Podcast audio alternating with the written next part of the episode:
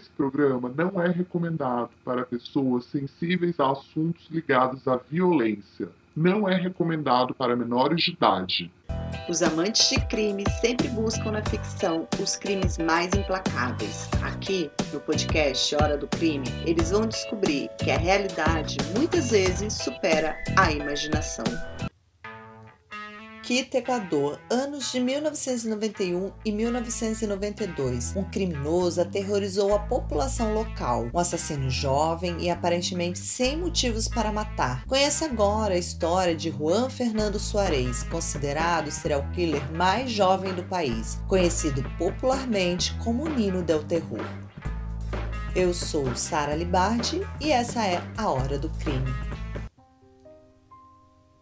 Juan Fernando Hermosa Soares nasceu em 28 de fevereiro de 1976 em Susufinde. A pobreza extrema forçou a sua mãe, que era uma lavadeira, a desistir dele e entregar o recém-nascido a um casal com melhores condições financeiras. Assim, com um ano e dois meses, ele passou a viver na cidade de Quito com os pais Oliva Hermosa Fonseca e Zoila Amanda Soares, de quem herdou os nomes. Hermosa também teve um desenvolvimento anômalo. Proferiu as primeiras palavras num período muito mais tarde do que a maioria das crianças, aos três anos. Estranhando toda aquela situação, seus pais até chegaram a providenciar para que um raio-x fosse feito de seu crânio. De acordo com o testemunho de seu pai, Olivo, o futuro assassino, desde pequeno, demonstrava ser um fã de armas de fogo, apontando para elas nos jornais e fazendo recorte das mesmas. Aos oito anos, através da sua irmã biológica, Hermosa descobriu que foi adotado. Isso lhe causou um tremendo impacto psicológico, mudando a sua personalidade. A partir de então, começou a ter um comportamento típico de futuros psicopatas, matando animais de seu bairro. Ele capturava e enforcava gatos e matava os cachorros. A descoberta de sua verdadeira origem também causou o enfraquecimento da autoridade de seus pais. Aos 12 anos, Hermosa tomou uma atitude translocada e decidiu fugir de casa. Porém, a vida, longe do conforto familiar, se revelou difícil e, para sobreviver nas ruas, ele começou a efetuar pequenos roubos. Os seus alvos preferidos eram carros, casas e vitrines de armazéns. Esses crimes o levaram a ser preso várias vezes, porém Hermosa astutamente dava os nomes diferentes para a polícia toda vez que era detido, tornando impossível a criação de uma ficha criminal extensa.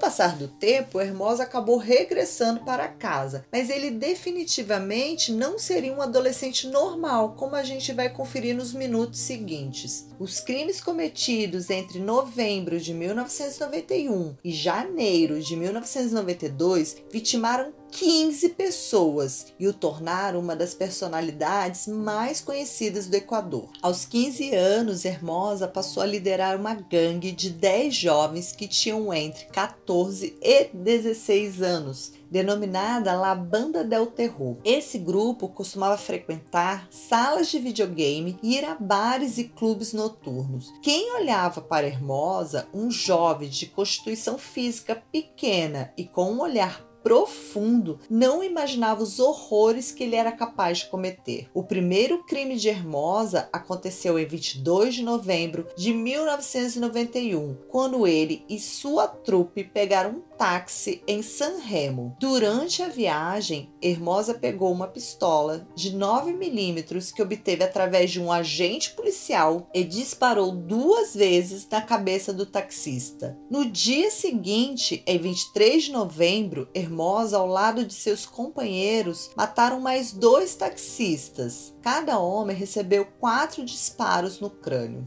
Nessa altura, o corpo do primeiro taxista que foi jogado no Vale do Los Chilo já havia sido encontrado pela polícia. Apesar disso, os crimes de Hermosa só estavam começando. Em 28 de novembro, ele assassinou também a tiros um travesti chamado Charlie Mendonça. Conta-se que Hermosa e seus amigos foram ao salão de beleza onde Charlie trabalhava para cortarem os cabelos. Porém, a coisa não ficou somente nisso. Charlie convidou os garotos para irem beber na sua casa, onde uma discussão teria começado. O anfitrião acabou morto com cinco tiros.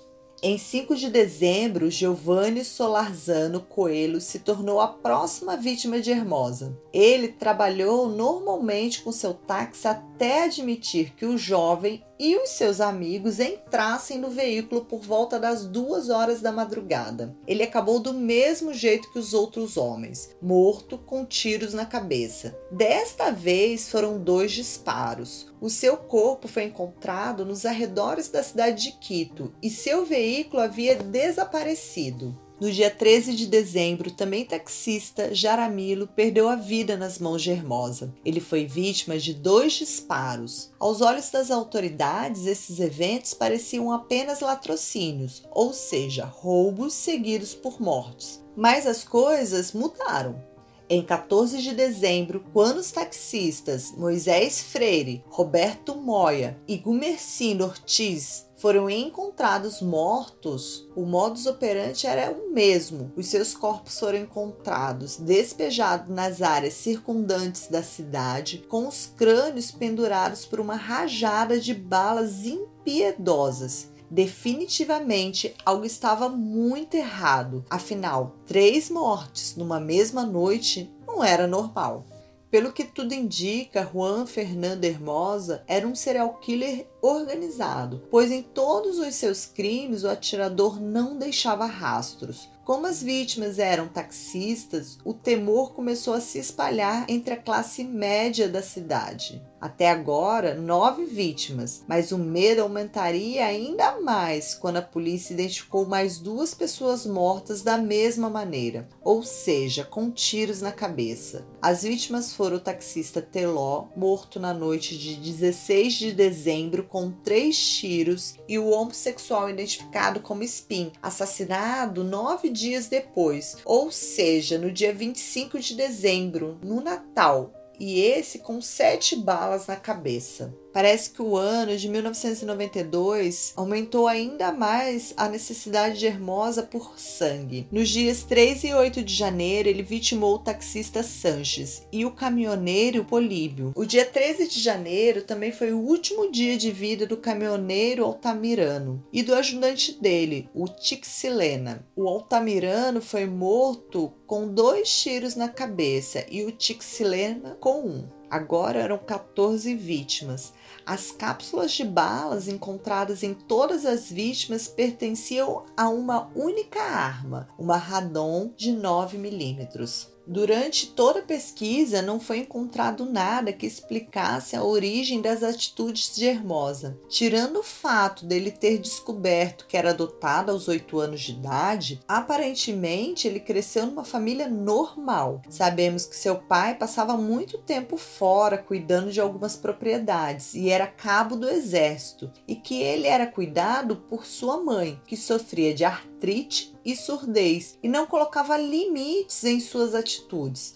Mas fora isso, no tocante aos seus pais, não encontramos nada de anormal, como maus tratos ou abusos sexuais que poderiam tornar-se motores para as atitudes dele. Segundo a reportagem publicada no periódico El Roy, Somente Hermosa, que se intitulava chefe de La Banda del Terror, tinha o direito de matar pessoas, justamente por ser o manda-chuva. Ele também era obedecido e não havia questionamento sobre as suas ordens devido à sua rigidez e agressividade. Após ser capturado pela polícia, Hermosa ao ser questionado sobre a motivação de seus crimes, falou tranquilamente, aparentemente referindo-se a uma vítima específica que não foi nomeada. Abre aspas.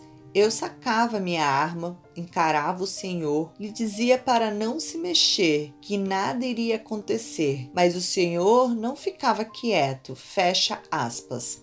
Segundo as declarações do tenente-coronel Fausto Terran, agora aposentado, extraídas do documentário JF Hermosa Trans las sombras del Nino del Terror, os crimes do serial killer passaram a ser documentados desde o primeiro momento, mas devido à falta de pistas, a polícia equatoriana não tinha nenhum norte para começar a dar início às investigações. Mesmo assim, as investigações foram iniciadas pelo Gabinete de Homicídios da Polícia Judiciária. Após documentarem todo local onde os homens eram mortos e largados, o tenente-coronel teve uma ideia formidável. Ele contratou taxistas e andava em seus veículos durante as investigações. Graças a esse método, foi possível a prisão de um dos membros da banda Del Terror. Só que isso não foi anunciado para a imprensa, pois o jovem serviu como isca para atrair os seus demais colegas. E foi exatamente isso que aconteceu. Quando os meninos iam visitar o menor capturado, que não teve o seu nome divulgado devido à sua idade, eles passaram a ser seguidos. Desta maneira, pouco a pouco, todos passaram a ter os seus pulsos algemados. A captura de cada membro do grupo é digna de cena de filme. Eles eram autuados em flagrante após tentarem matar os taxistas, que na verdade não eram taxistas, e sim